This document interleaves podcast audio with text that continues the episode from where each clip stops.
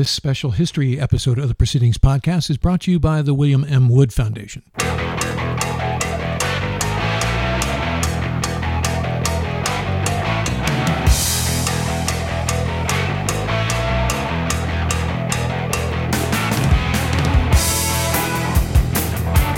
Welcome to the Proceedings History Edition podcast. I'm Ward Carroll, the Naval Institute's Director of Outreach and Marketing. Joining me for this special episode of the podcast is Richard Latour, the editor in chief of Naval History Magazine. Hello, Richard. Hi, Ward.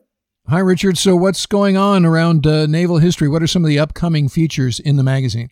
Okay, well, our June issue should be out shortly if it's uh, not already in your mailboxes. And we have a cover story about international ironclads by uh, historian Bruce Taylor. And also, we have an excerpt from a graphic novel that's published by Dead Reckoning. Dead Reckoning is an imprint of the Naval Institute Press. And this graphic novel is by Gra- Garth Ennis, who is somewhat of a, uh, somewhat of a superstar in the graphic novel world. It's called The String Bags and it's about swordfish torpedo planes in World War II. So we will have Garth on the podcast for a second time. Remember, he was on the show. Uh, when was that? Like a winter ago when Night Witches came out. Uh, as you mentioned, he is a rock star in the world of graphic novels. So we look forward to talking to Garth again in the coming weeks. And I know you have a personal announcement for us. Yes, I do, Ward. Um, 15 years ago, I took over as editor in chief of Naval History Magazine, and it's been a fantastic ride for me. Uh, but after much thought, I concluded that it's time for me to uh, step down and for new blood to take over the magazine. And uh, effective beginning of June, uh, the new editor in chief of Naval History will be Eric Mills.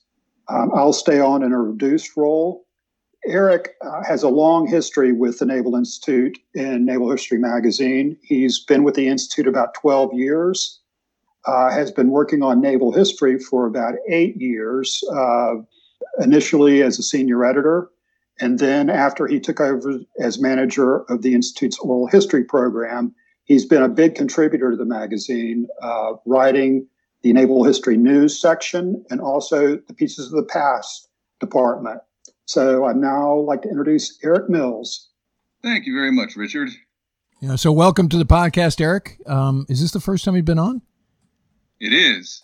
All right. Well, we look forward to many episodes to come. And as Richard mentioned, you're not new to the Naval Institute team.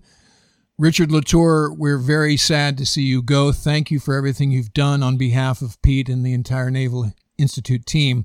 Um, this is farewell, not goodbye, as you've mentioned uh, right. but you leave a bright legacy with where the magazine has gone in in the time since you took over and also the pivot into the digital space we've done a lot on your watch with respect to making naval history content accessible in the digital realm to include the appearances you've had on the podcast you've been a host a number of times with great topics and if you look at the stats, the naval history topics of the episodes have always done done the best. So, on behalf of the entire team, thank you for your efforts over the last 15 years.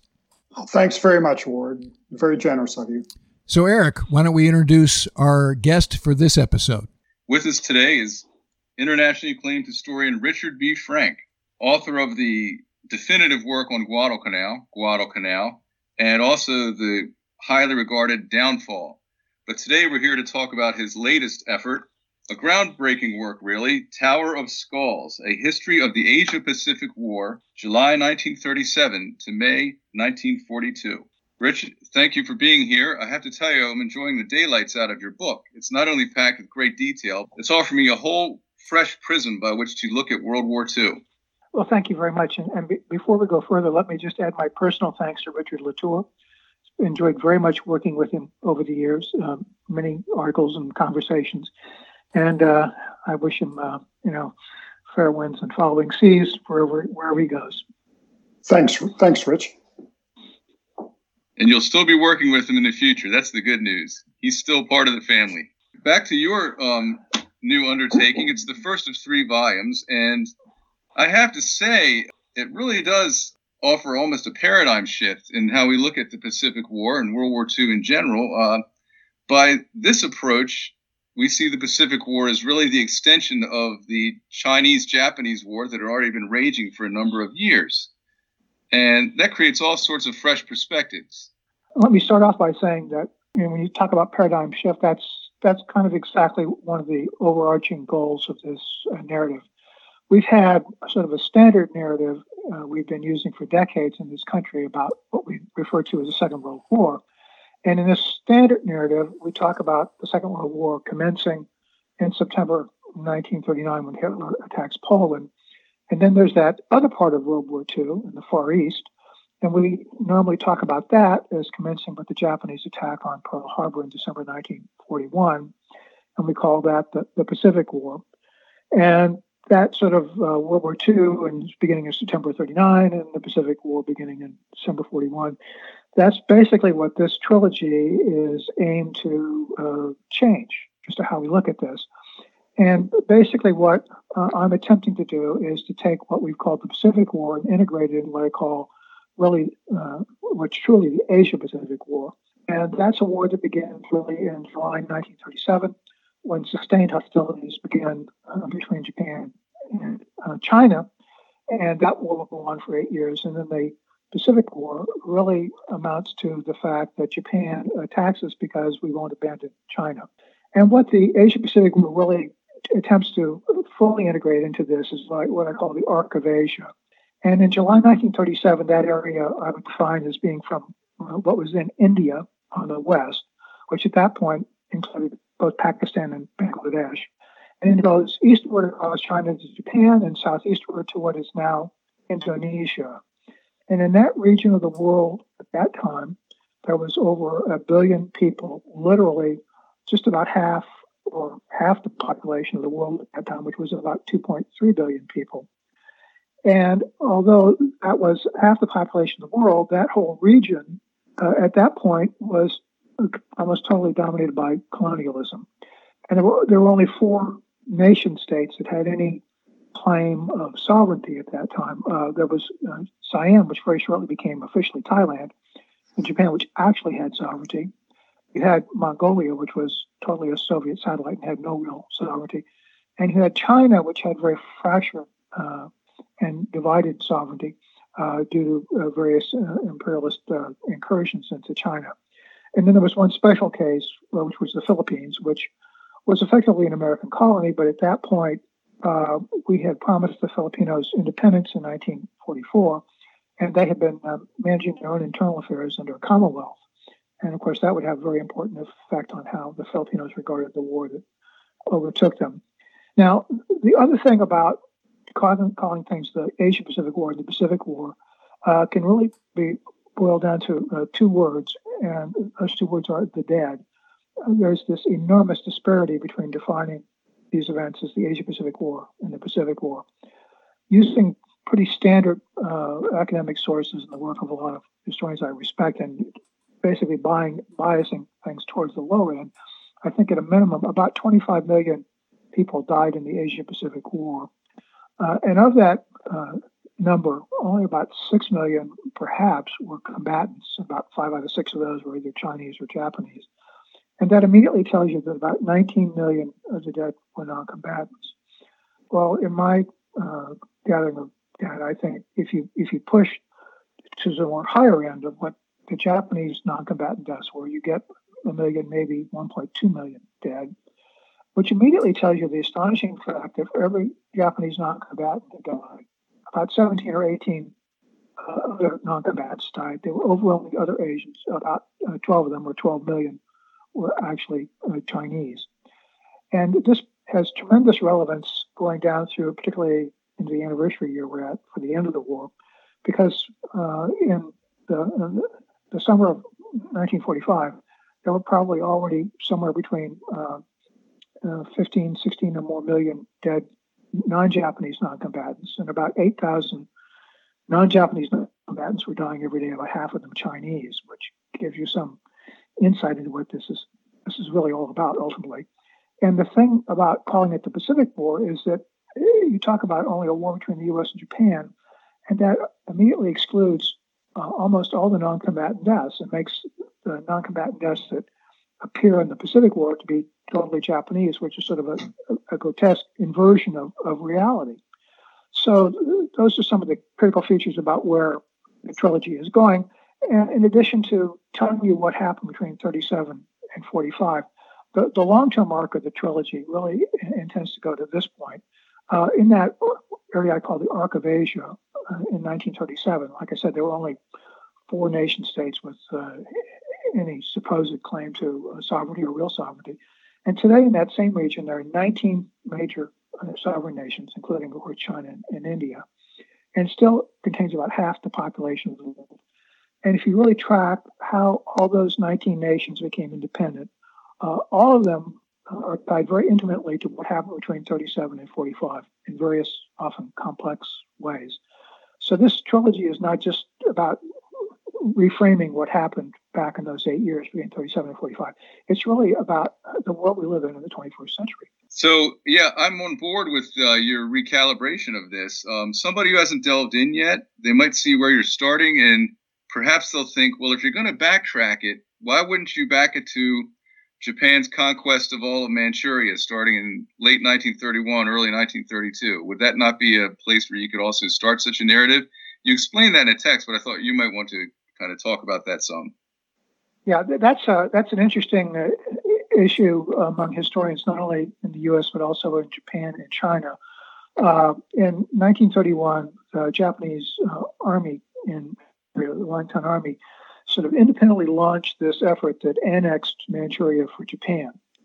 And that's been sometimes pointed to as the starting point of hostilities and what's been called either the depending depending on your math and your calorie, what's been called either the 14-year war or the 15-year war. Uh, the problems I have with that, and the reason why I start in 37, are, are simply that uh, neither the leaders nor most of the populations of either nation thought they were at war from 1931 to 1937. Secondly, uh, part of what the narrative talks about is this incredibly dysfunctional, uh, uh opportunistic, faction driven government that was running Japan and I simply cannot look at what is going on. And if I explain what goes on there, it's very hard to imagine that they had this master plan in 1931 that was going to lead from there all the way into uh, China full-scale war in 37 or Pearl Harbor in 41. This was very fortuitous. If you were going to use 31 as the starting point, you might as well in, in Europe you would you would go back to maybe the Spanish Civil War, Hitler's occupation of Rhineland, or some other thing. And there's another version that goes back even further, and you go back to 1894 when the Japanese uh, defeated the uh, Qing fleet or whatever here, and they call it a war from 1894 to 1945. It's just my judgment that uh, war, as we would really conventionally think of it, didn't really get rolling until 1937. Can can you sort of set the scene for for the beginning of the war?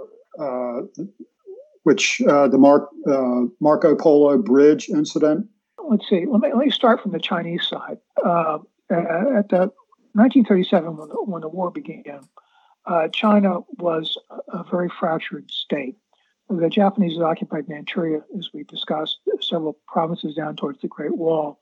The, the rest of China was an incredible mosaic of regional and local power brokers uh, all across China. The largest of these groups uh, were the nationalists under uh, Generalissimo Chiang Kai-shek, and they occupied seven of China's 30 provinces down in the lower Yangtze Valley. They were the most prosperous uh, provinces in China by and large. And they also had about 170 million people, which was a little over half the 450 million people in China. Now, once you get beyond that area that Chiang controls, everything else is this incredibly fractured picture. And it is by not, uh, by any means, uh, really a division as sometimes we think of it, or we're taught to think of it, as a division between the nationalists and the communists. At the, at the moment the war starts rolling in July of 1937, the Chinese communists, having been kicked out of their original base area and settled up in Yan'an and a very, even by Chinese standards, a very poor part of China, they occupied an area that had about one, the area under Mao's control, I'm referring to now, the area under Mao's control was had about 1.45 million people, which is not 3% of China's population, but three tenths of 1%.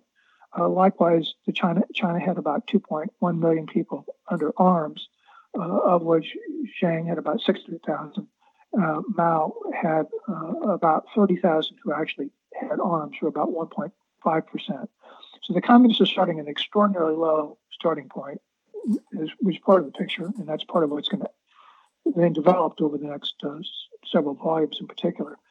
Uh, Chiang had realized from 1931, when, when Japan attacked China, that ultimately there was going to have to be a showdown, a war with, Japan, but he appreciated just how incredibly difficult that was going to be, and that's why he was building up. He had German advisors; they were buying arms and equipment from primarily from Germany and elsewhere. And Chiang came, came under a lot of criticism uh, that he never wanted to fight the Japanese, but we know from his diaries, which were published in uh, 2006, 2007, that that's not all the case. He was biding his time when he thought he was ready to take on the Japanese. The Japanese, meanwhile, uh, there have been a lot of clashes between Chinese and, uh, and, Japanese forces in China, but at the Marco Polo Bridge incident, the Japanese uh, sort of uh, upped the ante. And basically, Chiang thought that if he let them get away with uh, seizing more territory around Beijing, it would directly threaten not only his own base area, but basically threatened his status as China's primary leader. And he decided it was now it was going to have to be time for the showdown battle. And so that's how we we got into the Marco Polo Bridge incident becoming sort of the spark that set everything off. And and for Japan, what was what was their motivation in invading China? Well, the the Japanese uh, basically thought of uh, China not really as a nation state, but sort of this. Uh, they were a, a, culture that had fallen into this incredible disrepute and disrepair, and that basically they were sort of a potential resource area uh, that they could mobilize to use their own purposes, and particularly against the Soviet Union, was what they were thinking of. Um, you also have this repeated theme that, that shows up again and again with, with Imperial Japan, which is the uh, indiscipline uh, of the armed forces that uh, officers would strike out and do things and uh, basically uh, never be held account by the national government and eventually find a lot of their actions to be endorsed. And that accounts for a lot of things that happened not only up to 37, but right, right on through the war. Um, it's one of those aspects about uh, the Japanese government and the political culture it's very hard for Americans to uh, appreciate. We have a subordination of the military to the civilian authorities, and they had nothing like that uh, at the time. And there's this pattern, like I said, that goes on and on and on of all, all this stuff where people basically do their own thing. You point out in the book, at least early on, that these actions by these uh, officers were very popular with the Japanese public. Right. They were. It was. Uh, that was one of the issues the Japanese got themselves into. They manipulated press coverage in such a fashion that uh, normally painted in a very bright and positive colors anything the Japanese armed forces did, and the Japanese population rallied patriotically to this. And they sort of created, in some respects, I they created sort of this monster uh, by doing this. It then became extremely difficult, either in 1941 uh, the approach to Pearl Harbor in 1945 was the approach of ending the war to to take actions that were likely to be incomprehensible to the Japanese people and lead to uh, literally an internal revolt. This was a major issue for Japanese decision makers in 41 and 45. As you point out, Chiang Kai shek seems to have his work cut out for him. Um, uh, as you note in the book, it was regarded that a single Japanese regiment was a match for a full division of Chiang Kai shek's Central Army.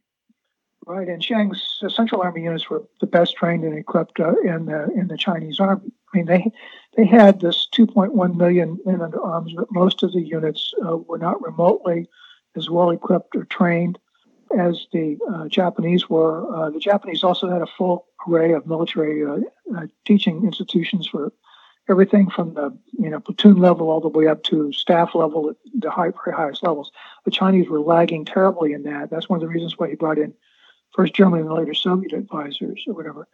The Chinese were uh, they were they were like they had a lot of muscle, but not a a, uh, a nervous system connect the brains to the muscle. Uh, whereas the Japanese were very, by comparison, were very agile, and also the Japanese firepower was much much more marked. The Japanese had a quickly established air and sea supremacy, and if you were a Chinese unit, and up against them, uh, the, the firepower disparity was just enormous. Uh, there's a Chinese uh, Red Army general who later, uh, in one incident, he says, you know, we could outnumber them seven to one, and they would still win. Uh, that was a sort of disparity of the ability of Chinese to stand up to the, the Japanese. But this leads into basically how that when the war gets started, uh, Marco Polo Bridge incident was up around Beijing, which is essentially up in more northern China. Uh, when Chiang was contemplating uh, how this war was going to be fought, he uh, looked at uh, northern China and decided that that would be an area because of its level terrain and some other features that would give uh, enhance the Japanese advantages. And that's why he chose to make the first major battle in Shanghai because it's very crowded urban scape. Basically, maximize the ability of Chinese forces in terms of simply having large manpower and small arms. And that's basically what happened. Uh, battle in Shanghai, which is now almost totally forgotten, uh, between August and November 1937, uh, was by far the largest battle in a city prior to Stalingrad. Uh, there were before it's over. There's going to be a quarter of a million Japanese and three quarters of a million Chinese battling in the city. Uh, and what's important from the Chinese standpoint is that uh, they basically had not been able to put up what we call a good fight against a westernized power since uh, 100 years since the Opium War in 1839. And around Shanghai, for the very first time, they put up effective resistance that uh, frustrates the Japanese. It drags on months and months and months, and it's uh, it's going to instill in the Chinese the notion that even though they lose the battle, there's the prospect that they can eventually uh, triumph.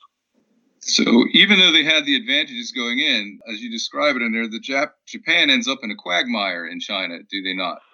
When the Battle of Shanghai starts, uh, the Japanese were looking at literally a century of history in which the Chinese might be able to put up struggle for a week or a couple weeks or whatever. There'd never been a Chinese central government that really sustained a war against a westernized power for more than about a year. And almost all those episodes ended in this Chinese rout and humiliation. So when the war around Shanghai begins, the Japanese assume that well, that's the that's the template. That's what's going to happen once we get some troops in here. It'll clean things up. Well, that doesn't happen. So the battle goes on and on and on.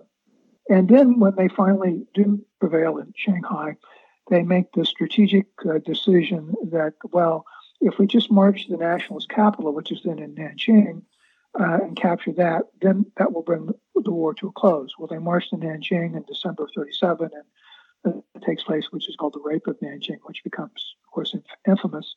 And still the Chinese don't quit. And so then uh, Chiang has pulled his government back to Wuhan, the Wuhan cities we've heard so much about. And in 1938, from April to October, there's this tremendous battle that takes place as the Japanese are trying to close in on Wuhan. And eventually the Japanese do prevail. By the way, one of the things that enables them to prevail is they use poison gas in the battlefield. As far as we know, they're the only combatant in World War II that uses poison gas actually on the battlefield during the war. And strangely enough, though, at the end, uh, although the Chinese have lost uh, almost all the battles, they, they win an important one in April of 38, but they lose the rest of them. Uh, the Japanese high command in, their, in the Imperial Army's operations side, right in their war diary, that basically they've now determined that there's no way they can force China to quit the war by military means. In other words, they now they're in a quagmire. And this is in, in, in uh, October 1938. The war is only like uh, about 14, 15 months old. And it's going to go on for eight years. But the Japanese are already snared in this quagmire that's going to go on, and it's going to be a huge issue with respect to uh, dealing with the U.S. Richard, is there Western awareness of what's happening here? I mean, what, what, what is known in the United States about the rape of, of Nanking or any of the other elements, like you say, the use of chemical weapons? And is there an international outcry about this, or, or are we just blissfully ignorant of what's happening here? Uh, it's an interesting question. And um, I've been reading the New York Times day by day through World War II, and uh, the coverage of what's going on in China is there. Uh, and what's really interesting is one of my colleagues, uh, Professor Thomas Doherty at Brandeis, uh, has gone through all the newsreels that were shown in American theaters in the late 30s into, into World War II. And the average American went to the theater, uh, movie theater, twice a week. And the standard program always had a newsreel. And what Tom pointed out to me, and this has been years ago, he said what he found when he looked at this was that uh, because where the Japanese were waging war, were bombing, were attacking, was frequently within the camera range of Western journalists. There were uh, many more viscerally graphic images of the Japanese committing uh, crimes and atrocities against the Chinese than anything an American saw prior to Pearl Harbor about the Germans. The Germans didn't let people run around with cameras taking pictures of the terrible things they were doing. So the average American uh, got this incredible image of this, and it and it shows up in the Gallup polls right when the war first starts. There's more than half the American people are sort of indifferent about what's happening in China, but by 1941, when the uh, Gallup poll asked the usual samples, says, you know, how do you feel about the war? And uh, there's 2% who will volunteer they support the Japanese, and about 77% support the Chinese. So the image of China being savaged strikes home here. And also, it begins to be associated, thanks to other work, with the whole issue of the Axis nations on the march across the globe. So it's not it's not lost on the American people what's going on in China. By mid 1939, the fighting is not just restricted to the Japanese and Chinese. Can you describe what happened along the Manchurian border? Manchurian border put uh, the Japanese and the Soviets, or the Soviet, uh, uh, basically uh, their disciples, in direct contact. And between uh, April and uh, August of 1939, there took place this battle along the Manchurian frontier, which the Japanese refer to as the Battle of Nomonhan, after this nondescript town in this border dispute about where exactly the border rested. And in that battle, uh, the there was only the, about the equivalent of maybe two Japanese divisions involved. And the Soviets eventually mustered uh, this big army under Georgy Zhukov, who later becomes very famous in World War II, and they just clobber uh, the Japanese. Uh, and of course, this uh, is a big shock to the Imperial Army because their principal enemy uh, was the Soviet Russian and later the Soviet Union. And the Imperial Army's whole uh, operational, strategic, operational, and tactical outlook was all based on the theories about how they would have to confront and deal with the Soviets, knowing that they'd be uh, they'd be outnumbered and outgunned. And this uh, thrashing that's administered to this Japanese uh, contingent in, in, Manchuria has a very sobering effect uh, on the uh, Imperial Army. Although that said, in 1941, when it looks like Hitler is going to uh, knock the Soviets out of the war. There are plenty of Japanese generals who are eager to get in uh, in 1941 to help the Germans uh, beat the Soviets. What were the repercussions of, of that uh, Japanese defeat on overall Japanese strategy?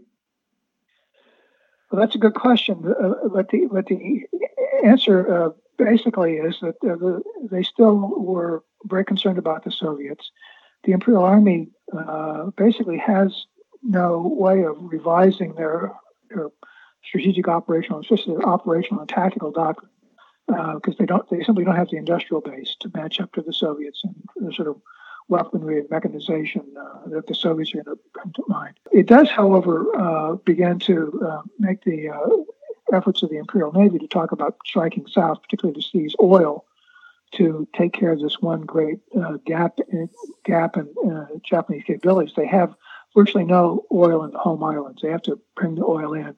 And from 37 to mid 1941, they get about 75 or 80 percent of it from the U.S. And the other obvious source is the Dutch East Indies, or what's now Indonesia, which is what they're going to strike for in, in 1941. So the Asia Pacific War is primarily a land war. What were they doing to develop their sea fighting capability, particularly aircraft carriers?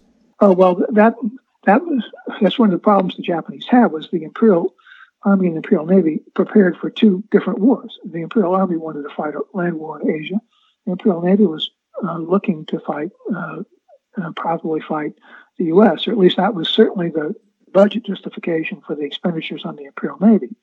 And the Navy was uh, considering Japan's overall economic industrial situation. The Navy got a a, a large share of national resources and a, large share of the budget.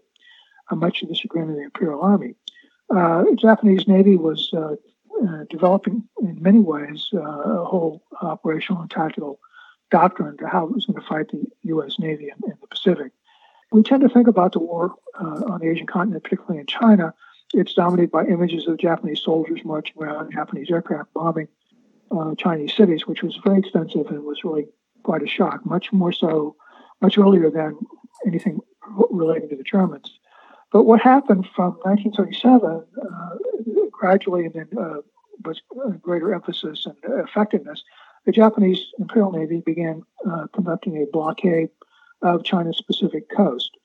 And in that, they were eventually joined by operations of the Imperial Army, which helps certain uh, ports and also uh, to drive up some of the major rivers like the uh, Yangtze River in China were combined operations.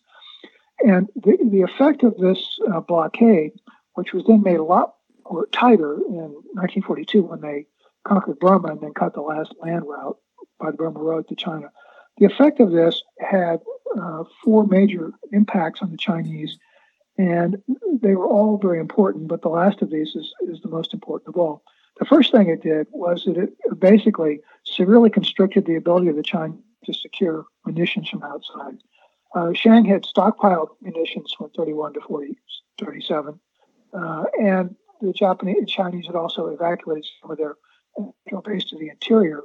But uh, by after 38, 39, basically, uh, the Chinese had run through a great deal of their stockpiles. They weren't producing that much. They needed outside support. They were getting very, very little due to the Chinese uh, Japanese blockade. The second thing that happened was that uh, we tend to imagine China as being, uh, you know, uh, a land of uh, peasant rice farmers, and therefore its food situation was secure. But in point of fact, as Hans van der Ven, Cambridge University points out, they were dependent through that era on 10 to 20 percent of their food supply from imports. And of course, the Japanese blockade cut those off. And food security will become a huge issue after about 1940 in China. And of course, there was a tremendous famine in 43, 44. So the blockade also had a very important effect on that. The third thing that the blockade did, which was uh, these combined operations between the Imperial Army and the Imperial uh, Navy, was that they basically booted the nationalists out of their original seven province base area. I mean, that was the principal area the Japanese moved into and occupied. And they moved the nationalists out of their original base area and left them in this very awkward situation of frequently having to negotiate arrangements with other uh, power brokers, regional and local. Further, the main armies of Chiang had been conducting most of the fighting uh, with some of the other uh, regional leaders who supported Chiang very strongly. And uh, the army was damaged, and its intimidation uh, value against other Chinese uh, power brokers was diminished. So that had a tremendous impact on the ability of the uh, nationalists to uh, recruit troops, uh, uh, gather food. All these things really had a tremendous detriment long-term effect on the prospects for the nationalists. But by far and away, the, the most important thing the blockade did was this, this fourth thing. And that's that the Chinese government that Chiang was running had inherited from the dynastic period the fact that China depended on uh, customs duties for almost half total revenue going to the national government. In 1937, it was about 48%. So when the Japanese cut off all the ports and all the external access for all practical purposes, uh, this is a stupendous blow at the revenue the government needs to support support itself and sustain a war. Furthermore, the Japanese overrun a lot of territories which are important in various ways in the tax base. So roughly, it's estimated that the revenues flowing to the Central Chinese government by the end of uh, 30, 38, 39 uh, had collapsed by either two thirds or, or 75 percent. Well, how how do you make war without money? Well, you can't really do that. So what you do is what the nationalists did was they print money and started inflation. Inflation has been aptly compared to like leukemia in the body. It's this very gradual, uh, very deleterious weakening, weakening uh, effect. And by uh, 43, for instance, in these articles I'm reading in the New York Times, it points out that inflation is the single biggest issue in China because of all its effects on prices, the stability of prices. The, it enhances uh, black market activity, has absolutely devastating effect on the, uh, the, the competence and ability of the nationalists to carry on the war. So that naval blockade that the Japanese conduct uh, against China was one of the most important things that they do in terms of the war against China. And the final point I would make is that if you are uh, now in the PRC and you know anything about your history going back to World War II, and you're looking at these devastating uh, blockades, that must be a very interesting little historical nugget to be filed away, both in terms of uh, the issues of China's own vulnerability and especially with respect to Taiwan. So this has resonance right down to. That sets me up for the question I wanted to ask you, Rich. The U.S. Navy has re embraced the um, geographical theater descriptor Asia Pacific, which makes a certain prescience to um, your approach to looking at this. And one thing that I notice that runs through this is the severe enmity and animosity to China toward Japan really stems back to some of these atrocities then, and it lives on to this day. So I wonder if you want to comment on how the cataclysmic Asia Pacific War of then still resonates with the Asia Pacific situation today.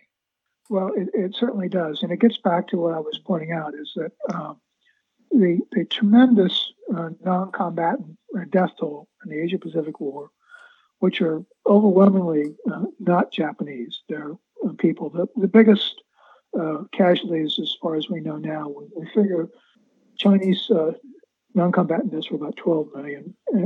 And I should caveat that by saying there's this whole literature out there that would put Chinese losses much higher than that. I go with uh, the work of Professor Rana Mitter at Oxford. who says what he thinks is the reasonable range for Chinese uh, casualties in the World War II period, uh, and I mean the Asia Pacific War period, 37 to 45 he says could be anywhere between 14 and 20 million, of which about 12 million uh, uh, at, the, at, the, low end, 14 million. The 12 million of those would be non-combatants. Then you have an enormous number of deaths that occur in what's now Indonesia.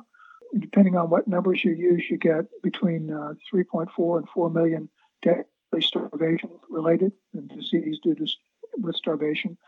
Uh, you have this tremendous famine Vietnam in 1945, which is virtually no one ever talks about and it kills about a million Vietnamese. It's been called the, the worst the worst part of the 20th century in uh, Vietnam, which tells you something.